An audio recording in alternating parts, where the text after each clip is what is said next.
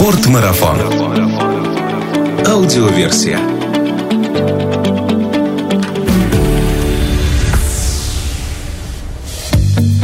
Здравствуйте, друзья! Это Артур Ахметов и «Спортмарафон. Аудиоверсия» – подкаст об активном отдыхе, путешествиях, снаряжении для приключений и обо всем, что с этим связано. В минувшее воскресенье магазин и клуб путешественников «Спортмарафон» принимал у себя в гостях прославленного альпиниста Дениса Урубка. Я не буду подробно останавливаться на биографии этого человека, так как этот выпуск подкаста будет интересен прежде всего тем людям, которые уже слышали о нем и знают о его заслугах. Кратко можно отметить, что он – первый альпинист из СНГ, покоривший покоривший за 9 лет все 14 восьмитысячников мира. И все без применения кислорода – свои 46 лет продолжает быть активным и современным альпинистом, не один раз участвовал в высокогорных спасательных операциях, обладает множеством международных наград. В нашем магазине Денис провел персональные консультации для желающих по подбору снаряжения, а в клубе путешественников места на открытую встречу с ним закончились в считанные дни и задолго до самой встречи.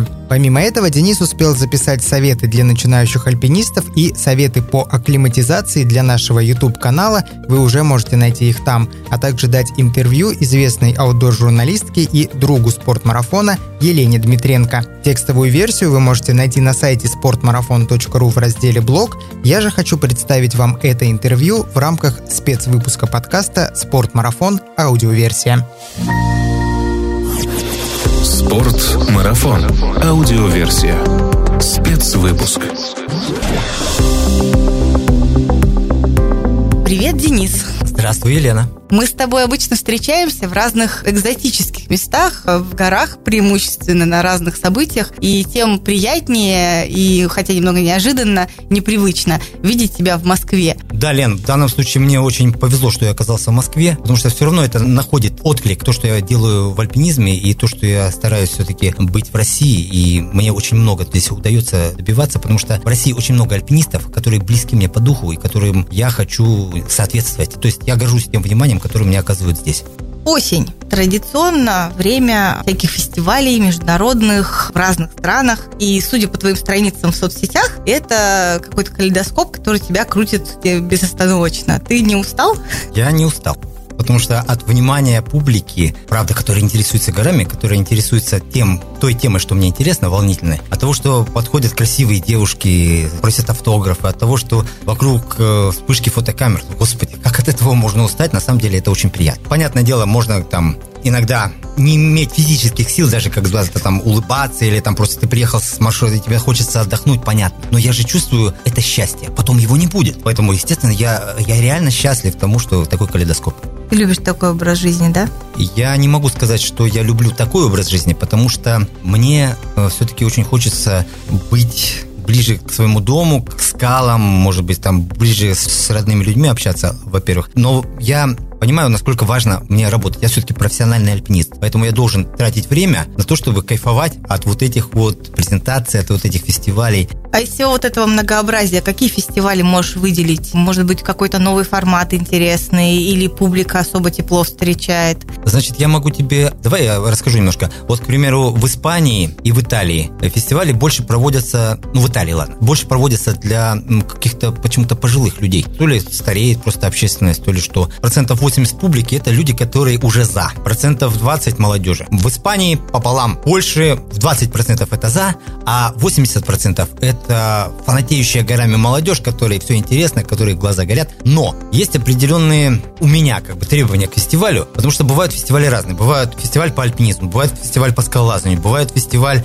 именно фильмов горных. И когда я участвую в фестивале по скалолазанию, я хочу, чтобы я уже был готов скалолазать. То есть я приехал туда и не ходил с глубокомысленным видом качая, что когда-то я лазил там 7Б, а сейчас я вот с высоты, и поэтому я... То есть мне лучше в таких фестивалях участвовать, грубо говоря, на пике своей скальной формы. Кинофестивале, к примеру, чтобы я мог представить какой-то материал именно интересный, даже в профессиональном каком-то плане для киношников. Не то, чтобы я приехал и показал, грубо говоря, картинку одну, и об этом... Понятно, что история, там, допустим, Крис Боннингтон или там Кшиштоф Велицкий, они показывают картинку. Этого достаточно. То есть люди просто пришли сюда посмотреть именно на ту картинку того возраста. А я современный альпинист. И поэтому просто так смотреть на классную картинку, грубо говоря, там Шишапангмы или там Южная стена Напурны никому не интересно. Нужно делать историю. То есть рассказывать людям, а эта история монтируется в достаточно хорошем качестве должна быть. Поэтому мне интересно, когда я участвую в фестивалях с тематической направленностью на том же, на той же самой волне. Вот весь вот этот вот график фестивальный, и как ты вписываешь его в свою жизнь? Что сейчас вообще представляет собой твоя жизнь? Какой график? С чего ты начинаешь день? Как расставляешь приоритеты? Что успеваешь, что не успеваешь? Значит, когда я вернулся из экспедиции на Гашебрум-2, давай, то есть говорить о конкретном моменте. То есть пример, это очень хороший. Моя основная задача такая была отдохнуть. Просто забыть там о горах, забыть о тренировках, забыть. И я отдыхал в физическом плане именно отдохнуть. А в моральном плане, естественно, я начал уже там работать в каких-то там, я имею в виду, ментальном. То есть я начал что-то готовить, так с кем-то договариваться. Мне повезло, что Мария Кардел, моя жена, она согласилась мне помогать.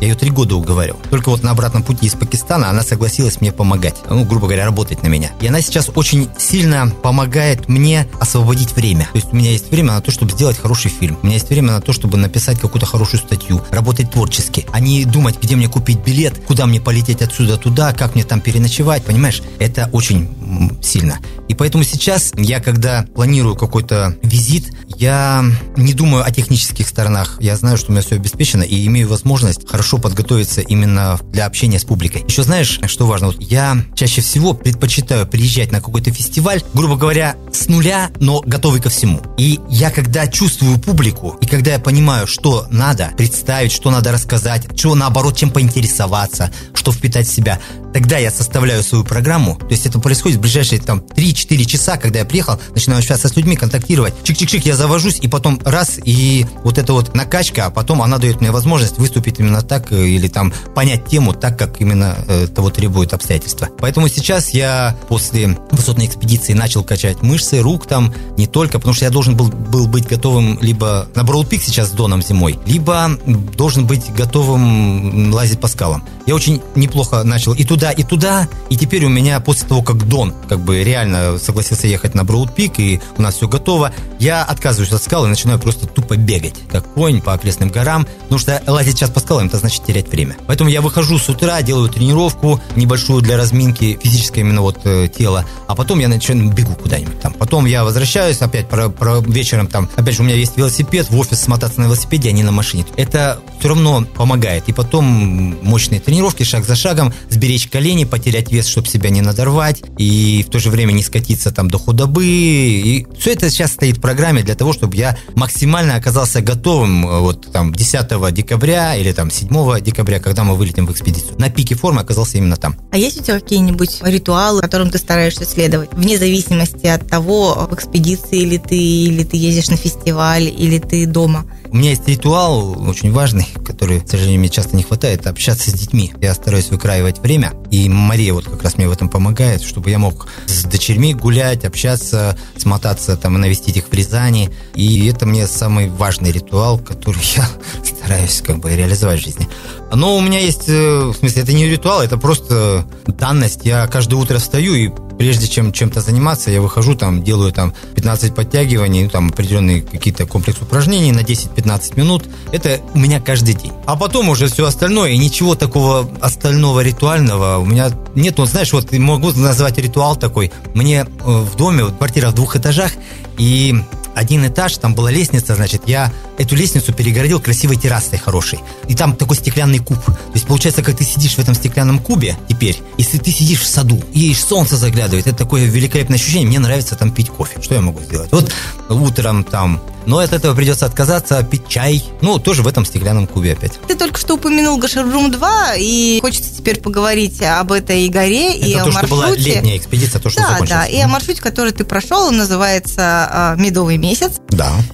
Название отражает э, настроение. На самом деле, мои друзья смеются. Ты, говорит, прошел медовый месяц в одиночку. И что ты, типа, думал вообще, каким местом ты называл маршрут? На самом деле, маршрут назван, конечно, потому что мы э, планировали этот маршрут для двоих. Для меня и для Марии, моей жены, была такая задача сходить восьмитысячник в альпийском стиле по новому маршруту. Такого еще никто не делал. Женщина, чтобы я имею в виду. В истории такого не было. Я хотел, чтобы Мария реализовала этот проект. Мы очень хорошо подготовились. Мы жили этим проектом, ну, грубо говоря, там три года. готовились там, лазили на Ужбу, Пик Чапаева, развивались вместе, тренировались правильно. И вот это была такая вишенка на торте, которую надо было съесть, грубо говоря, сорвать. Ну, в итоге эту вишенку сорвал только я. Этот маршрут я для себя наметил в 2001 году, когда мы там оказались со сборной Казахстана. Мне повезло, я сделал спортивное восхождение на Гашурбум-2. Потом я на Гашурбуме был вот э, зимой с Симоной и Колей Ричардсом. Я все время смотрел на эту линию и думал, почему до сих пор никто ее не пролез.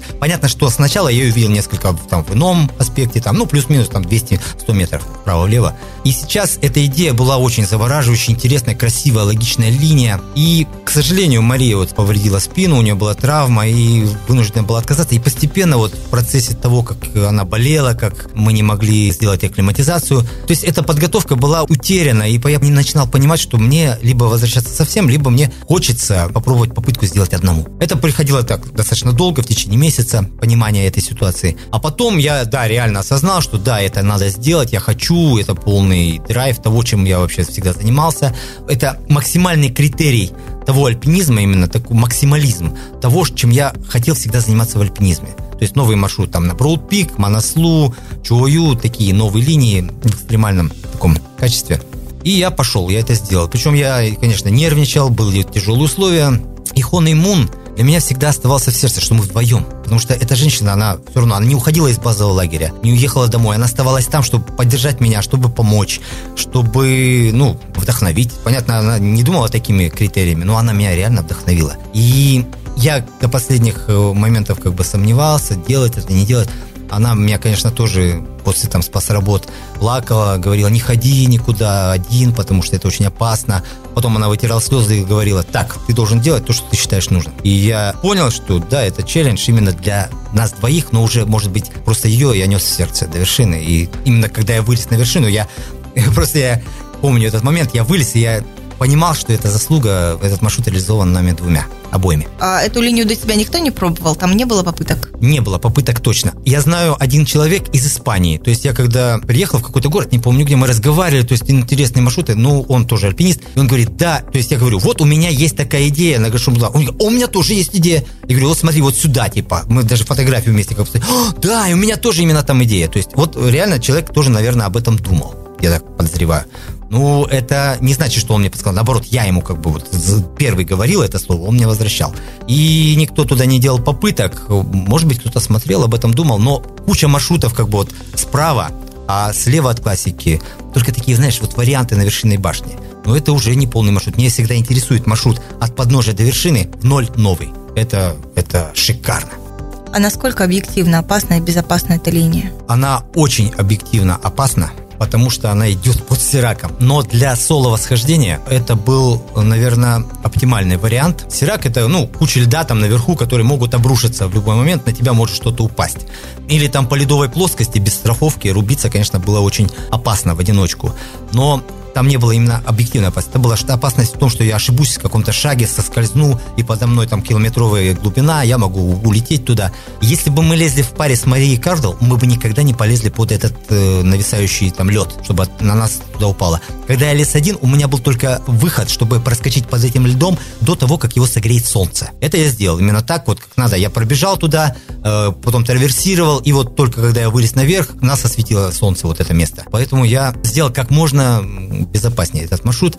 Вот опасно или не опасно, да. В этом году на Гашебруме было довольно много альпинистов, много экспедиций, и были спас-работы. Да. И ты несколько раз ходил наверх. Вообще считается, что на высоте человек с трудом может помочь самому себе, не то что другим. Это зона выживания, да. И сколько раз ты в итоге ходил наверх на помощь другим?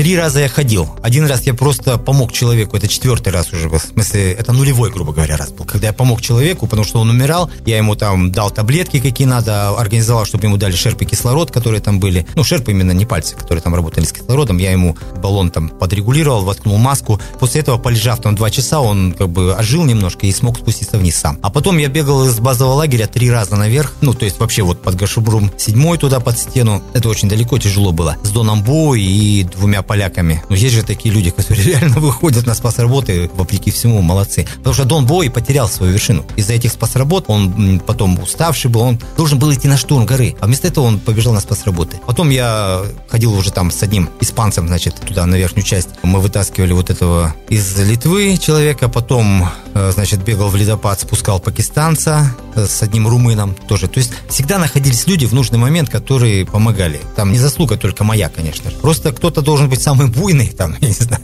а остальные уже могли помочь. И видишь, вопрос в чем? Люди меня обучили очень хорошо, инструктора советской школы, Карбунов, э, там, Ренат Хайбулин, Шаферов Геннадий, как человека транспортировать, какие ему инъекции колоть. Несмотря там на то, что ответственность там, да, там, уколешь не тем, человек умрет, там, дашь не то, он тоже там поведется. То есть надо суметь организовать транспортировку и запрячь людей, чтобы они работали именно так, как надо. Потому что все равно каждый тянет там в свою сторону. А видишь, я говорю на многих языках, и поэтому, когда мы выбегали, там американец, два поляка и итальянец, которые между собой, им тяжело наладить коммуникацию. И я, который говорю на всех этих трех языках. Понятно, что это облегчало взаимодействие и были проведены успешные спасательные операции, к счастью, но какими-то последствиями для кого-то это вылезло, но это уже была не моя вина, а ошибки других людей, которые почему-то действовали не совсем этично, и, вернее, совсем не этично и аморально. Если резюмировать, в чем залог успешных спас-работ на большой высоте? В том, чтобы кто-то был настроен не бросить другого человека одного. Это самое главное это видишь, у нас вот сконцентрировав внимание к тем спасработам. На самом деле вот в Москве тут происходит миллион случаев за день, когда скорая выезжает там кого-то спасать. К примеру, мне там станет плохо. Понятно, вы все кинетесь меня спасать, помогать мне, вынести воды, там таблетки какие-то, вызовите скорую. Это правильно, это у нас очень хорошо. Там на высоте не всегда люди имеют возможность это сделать. И опять же, вот когда мы там пакистанца спускали там с ледопада, очень много людей просто, ну, проходили мимо тела и говорили, ой, я уставший, я ушел в базу. А это не моя задача, я, там, я не гид, не местный, там, и все.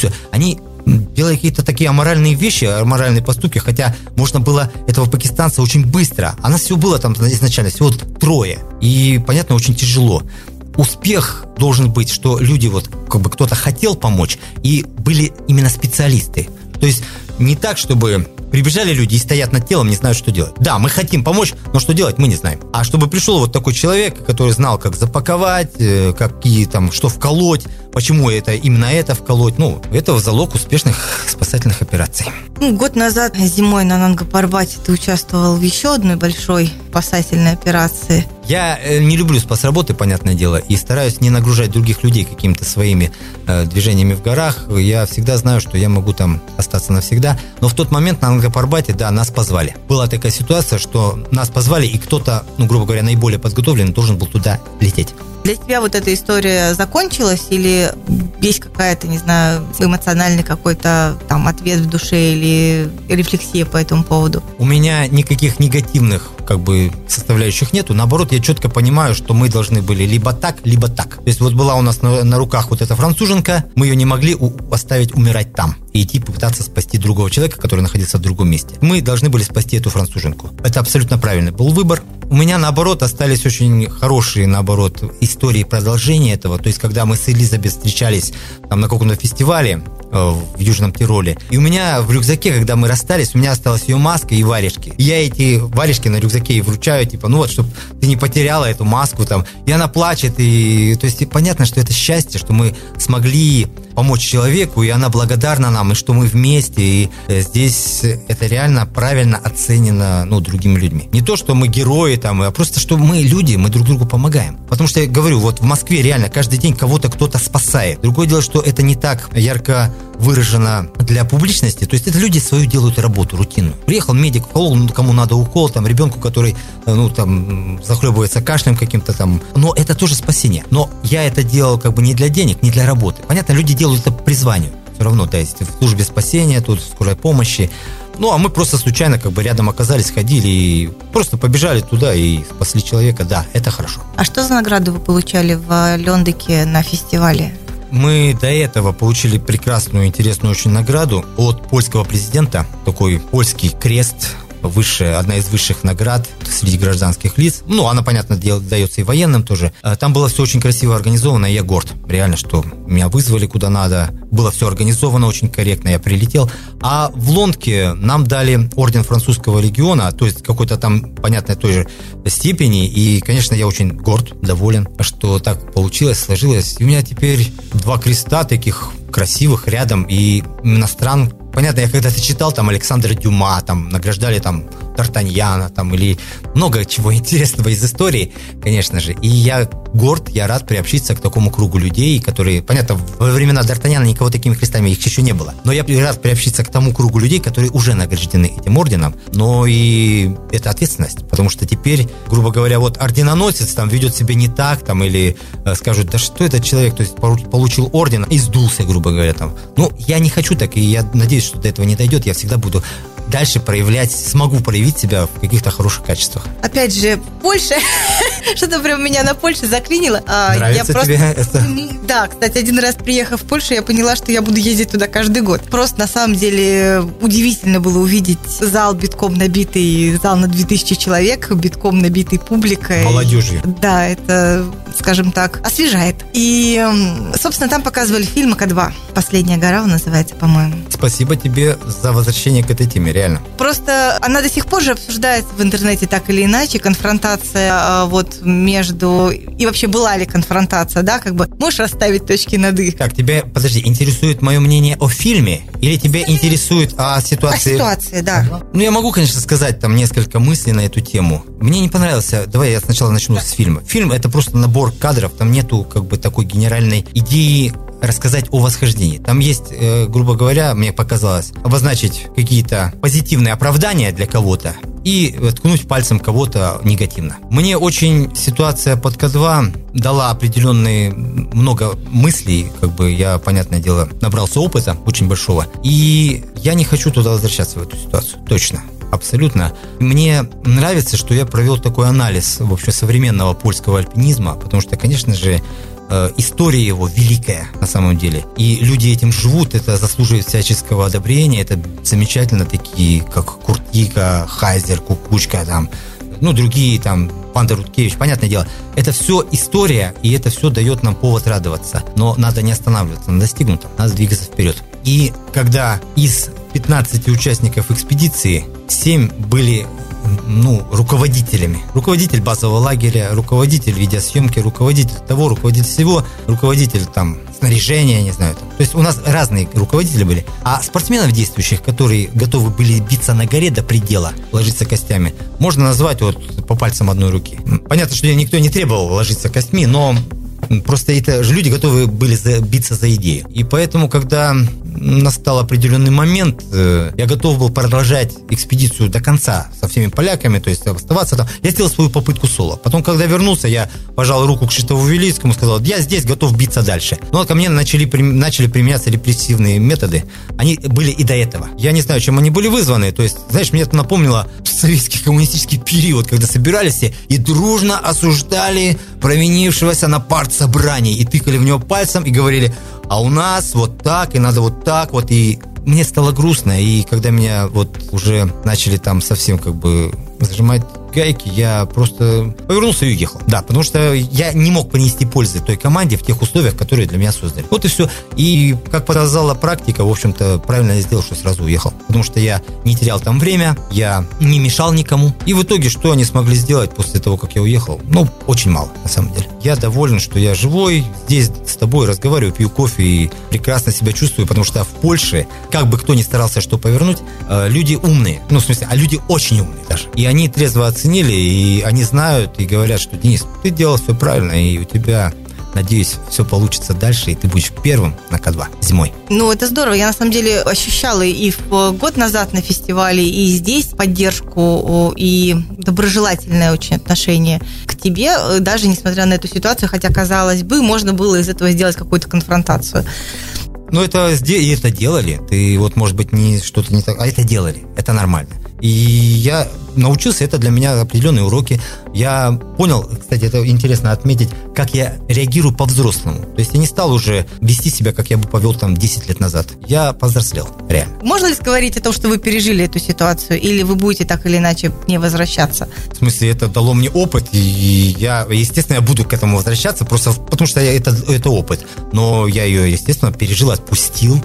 То есть для меня, наоборот, это прекрасная страница в моей жизни, когда мы с Адамом Белецким рубились там, вопреки всему, выживали там и добились такого классного, то есть достижения там на 7-350 поднялись, и маршрут был готов для штурма. Это было сделано вот теми ребятами, меньше, чем, я говорю, там, по пальцам одной руки пересчитать, которые там были, готовы были лечь за идею. То есть, если тебя позовет польская экспедиция вот куда-то ехать, ты поедешь? Я не поеду, потому что этих людей уже собрать воедино вряд ли получится, а с другими людьми я не хочу ехать. И поэтому я точно знаю, что я туда не поеду. Ну, то есть, если эти люди позовут, то а, другая ну, история. Это другая история, но, видишь, этих людей, еще надо спросить их, согласны ли они ехать со мной. Но именно, вот именно мне приятно, что я именно с этими людьми, у меня классные отношения. То есть, я нормально с ними общаюсь, именно мы уважаем друг друга, мы строим какие-то планы в дальнейшем, и я рад. Адам Белецкий, Марчел Качкан, Рафал Фроня, то есть, такие люди, которые реально, у них был огонь в глазах. Да, вот пообщалась с Адамом сейчас осенью. Человек такой прям очень доброжелательный и очень обаятельный. И прям видно, что перед ним поставь гору, и он на нее полезет. Вот, я тебе хотел. То есть он обаятельный, это человеческое качество, но и видно, что вот он идет куда-то. То есть не так, что вот он, ну, чем-то тут занимается, он видно, что он стремится к чему-то. И за этим даже стремлением хочется следовать. Вот я, да, я именно это имею в виду. То есть он в смысле, в спортивном смысле обаятельный. То есть да. вот он может вести за собой. Хорошо, повернемся к будущему лицом. Броуд Пик. Зимой. Новый маршрут? Нет. Классика. По классике? Классика обязательно. Дон Боуи. Почему с ним? Вы уже были раньше в экспедициях вместе? Была такая история, когда пытались спасти Иньяки Ачо на Анапурне. И Дон Боуи был одним из главных действующих лиц в этой, в этой фантасмагории, когда мы пытались вытащить нашего друга с высоты 7,5 тысяч метров. И именно там я с ним познакомился. Высокий, сильный, мощный, шарман. Понимаешь, женщины на него как смотрят. То есть он реально человек, и сильный, хороший. И он реально сильный спортсмен. И когда мы с ним рубились под лавинами, там, к третьему лагерю на высоте 7,5 тысяч метров, на нас падало там, ну, как-то чуть не погибли, мы это все на зубах тянули, вот это вот, лезли туда, вопреки всему. И я реально понял, что это тот человек, который готов биться до предела ради идей. И когда на Гашебруме два вот сейчас вот начались спас работы, куда я кинулся первым? Я кинулся к Дону, естественно. Я прибежал к нему в палатку в 9 утра, там 8.30. Он такой взбалмошный такой, он еще спал.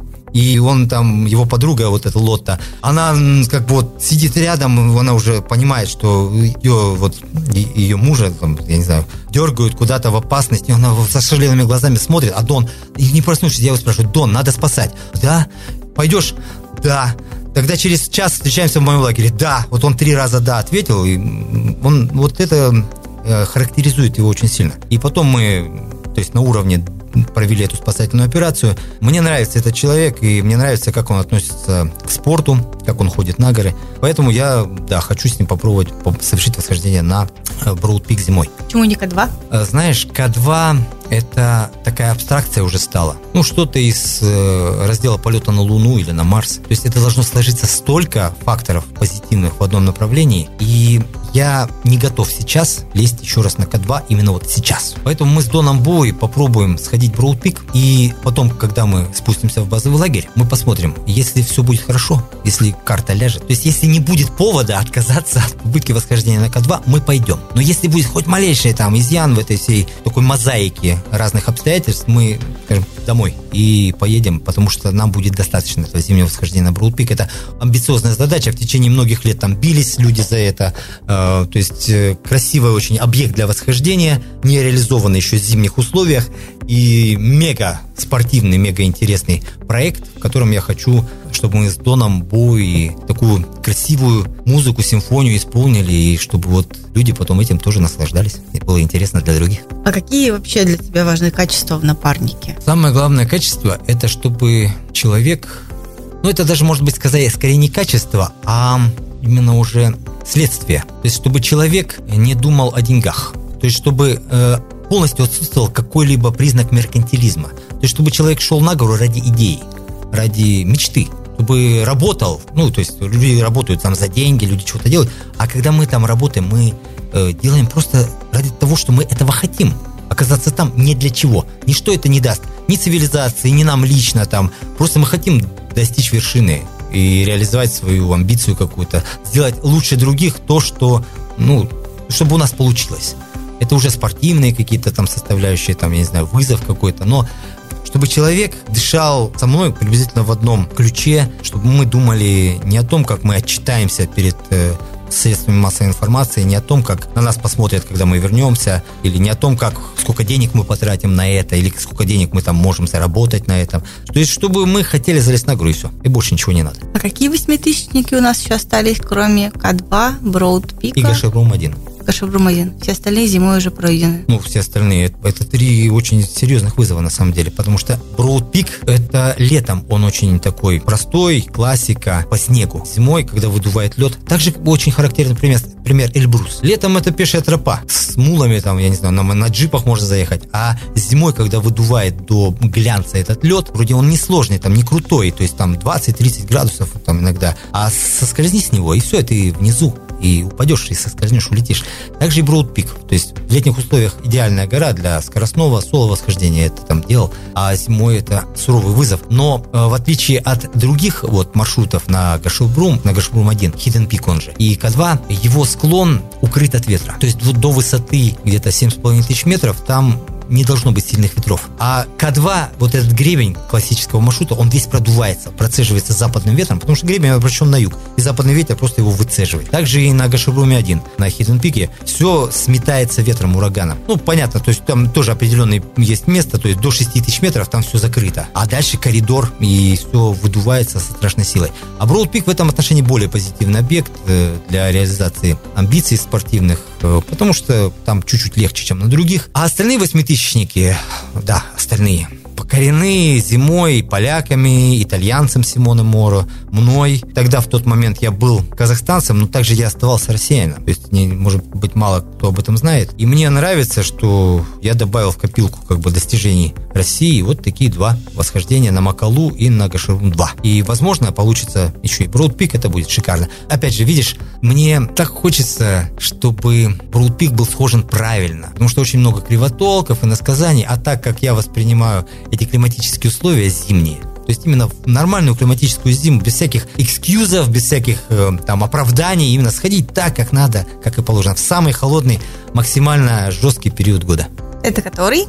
Декабрь, январь февраль. Три белых коня уносят меня. А в чем, собственно, сложность маршрута на Peak? Понятно, что три горы, оставшиеся не пройденными до сих пор зимой, это ну, не самые простые, иначе были, они были бы схожи первыми. А все-таки э, в чем сложность маршрута на Peak? Почему до сих пор попытки не увенчались успехом? Большой перепад высоты 3 километра. Это первое. Ну, даже больше чуть-чуть. Потом, я говорил, склоны, которые летом снежные, они становятся абсолютно глянцевым льдом сейчас в зимних условиях. И третье, что вершинный гребень Э, на высоте выше, ну, то есть склон, часть склона и гребень выше 7800 метров э, открыт ураганному ветру. И там ты идешь как по лезвию, и прятаться негде абсолютно. И вот этот вот финальный рывок до вершины, он сопряжен с очень большим риском в том плане, что если изменится погода, если ветер чуть-чуть усилится, просто ты там все сгинул навсегда. К этому финальному рывку надо быть очень сильно готовым, э, очень хорошо тренироваться, готовиться, чтобы потом в нужный момент оказаться в нужном месте, и все будет сделано правильно. Ну, смотри, высотный альпинизм или небольшие, непродолжительные альпийские маршруты сложные? Я не знаю, почему так э, ставится задача выбора. На самом деле я ходил очень много сложных скальных технических маршрутов по Аксу и у нас в ущелье Туюксу, или там вот Свободная Корея, Северная стена, и, ну и в Аларче я очень много лазил. Мне нравятся технические линии, просто это надо понимать, как ты должен готовиться. Если, ну, грубо говоря, высотное восхождение, это ты должен быть максимально готов. Ну, помимо того, что лазить, ты все-таки все равно максимально готов быть, э, работать физически, телом, как конь грубо говоря, бегать очень мощно. Но конь не может лазить как бы нормально по деревьям, а обезьяна, она прекрасно лазит, но по земле она ну, корявая. И вот высотно-технический альпинизм, или быть и технарем, и высотником, ты должен соответствовать обоим критериям. Поэтому мне удавалось это совместить. Понятное дело, я там, ну вот, первый проход на Йошкар-Олу, первый маршрут по западной стене вершины Йошкар-Ола. Ну, теперь это пик Валерия Хрещатова называется в ущелье Туиксу. Да, я сделал очень красиво. Сложная стена. Или там на блока на Александра мы лазили там в Каравшине, ну, в Щелиаксу, вернее. То есть я очень много сделал технических линий, и у меня никогда не стоял такой выбор. Если ты задаешь выбор, вопрос именно сейчас, что бы я сделал, то да, я скажу, что мне уже не хочется сильно так концентрироваться на высоте, потому что это большая потеря времени, которого у меня, к сожалению, сейчас не хватает на общение с семьей. Это самое важное, чтобы мои дети росли вместе со мной. Да, я уже вырос, я уже не тот юноша, которым был там 30 лет. И опять же надо понимать, что высотный альпинизм, вот эта физическая составляющая, она требует определенного возраста. То есть наиболее мощный период, вот этот приходится там с 30 до 35 лет. Я в этот момент реализовал очень сложные там какие-то свои амбиции тяжелые, но дальше каждый год, ну, я начинал становиться слабей. То есть ментально я по-прежнему очень сильный, я очень опытный, но я с каждым годом могу допустить ошибку, чего-то не доработать, просто потому что уже мозги не так работают, уже не так дышит тело, уже не такие сильные для рывка мышцы. Поэтому я должен понимать, что это опасно, и я должен заканчивать с этим. Поэтому я больше буду возвращаться к техническим интересным скальным маршрутам. Современный человек, который решает, что он хочет развиваться в альпинизме. Допустим, он, он уже начал, может быть, съездил в свой первый альплагерь, уже что-то сделал, куда-то сходил, но он хочет прям вот развиваться, развиваться. Что ему делать? За кем ему следить? Куда бежать? Человек, который съездил уже в альплагерь, ну, ты сама задала такой критерий, то есть прошел определенную подготовку, уже знает, что такое жумар, там, что такое ледоруб, как надевать беседку и открывать буты, бутылки пивные. А, ой, извините. В общем, этот человек э, должен найти себе подходящую команду, понятное дело. Не одного напарника там, возможно, а именно круг людей, в котором он будет твориться, перенимать опыт, именно чтобы были лидеры определенные, которые дадут пример правильный. И в этом ключе тогда человек может достичь очень высоких результатов э, спортивных, именно реализоваться как спортсмен, каких-то добиться целей вроде там восьмитысячных вершин по сложным маршрутам, а не только по классике. То есть не все зависит от денег. Важно, важно найти именно, э, включиться в какую-то идею, найти тех сопутыль, ой, в смысле, простите, э, соратников, которые готовы ложиться костьми, вот я как про К2 рассказывал, за то, чтобы добиться цели вопреки всему и несмотря ни на что. У меня осталось много еще вопросов, но я задам три. Как ты считаешь, в твоей жизни ты, тебе удалось создать идеальные условия для жизни, тренировок, работы? Это был не очень простой путь, но как ты считаешь, сейчас у тебя все вкладывается? Мне повезло, что я в нужное время э, встречал нужных людей на своем жизненном пути. Вот из ЦСКА Казахстана, там, или во Владивостоке до этого, э, там, инструкторов правильных, э, Суприновича, Дементьева, Шаферова,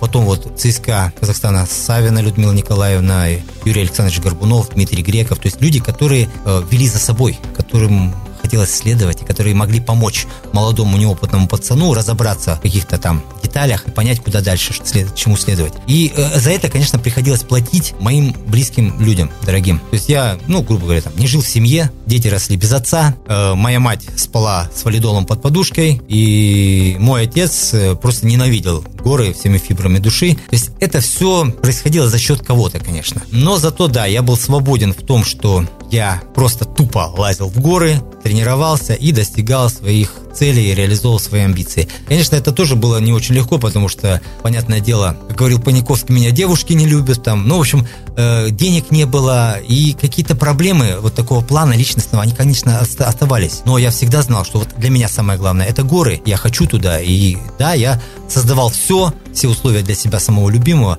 чтобы даже вот после травм, переломов возвращаться именно туда, где мне хорошо, где я готов был э, рисковать всем, в том числе и жизнью. Где-то на подкорке я всегда помню, что ты играешь на гитаре. Так точно, да. Ну, я так редко это слышу, вот, и тут на фестивале, услышав, как ты играешь со сцены, боже, Денис же играет на гитаре и поет, правда. Ты вообще в жизни часто удается взять в руки в гитару и вот выкроить, не знаю, вечерок или там, не знаю, хотя бы час и поиграть? Вопрос Для часто? друзей? Ну, нет, просто нет, не удается, часто. удается ли вообще? Э, хорошо, иногда удается, видишь, главное, чтобы сосличить две эти как бы составляющие, чтобы я хотел играть и чтобы гитара была рядом. Потому что либо когда я хочу играть гитара нет, либо когда гитара рядом, у меня просто душа не лежит. Но святое для меня, понимаешь, когда мне отец, мне и моей сестренке пел колыбельные песни, когда мы были маленькими, и я засыпал под голос отца, и сейчас я стараюсь петь для своих дочерей, по вечерам, когда они ложатся в кровать, я их целую и потом пою колыбельные, какие-то разные песни, и они засыпают. С этим приятным, наверное, надеюсь, для них ощущением. Да, это шикарно. Или с друзьями, вот мы сейчас были, я сейчас был в Алматы, мы там собрались у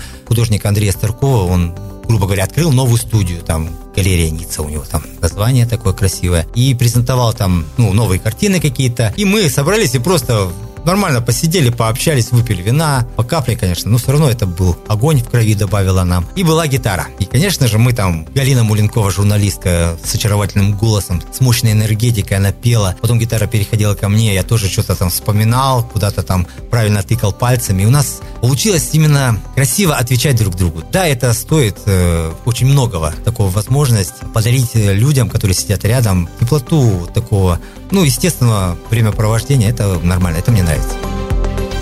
Ты счастлив? Да. Спортмарафон.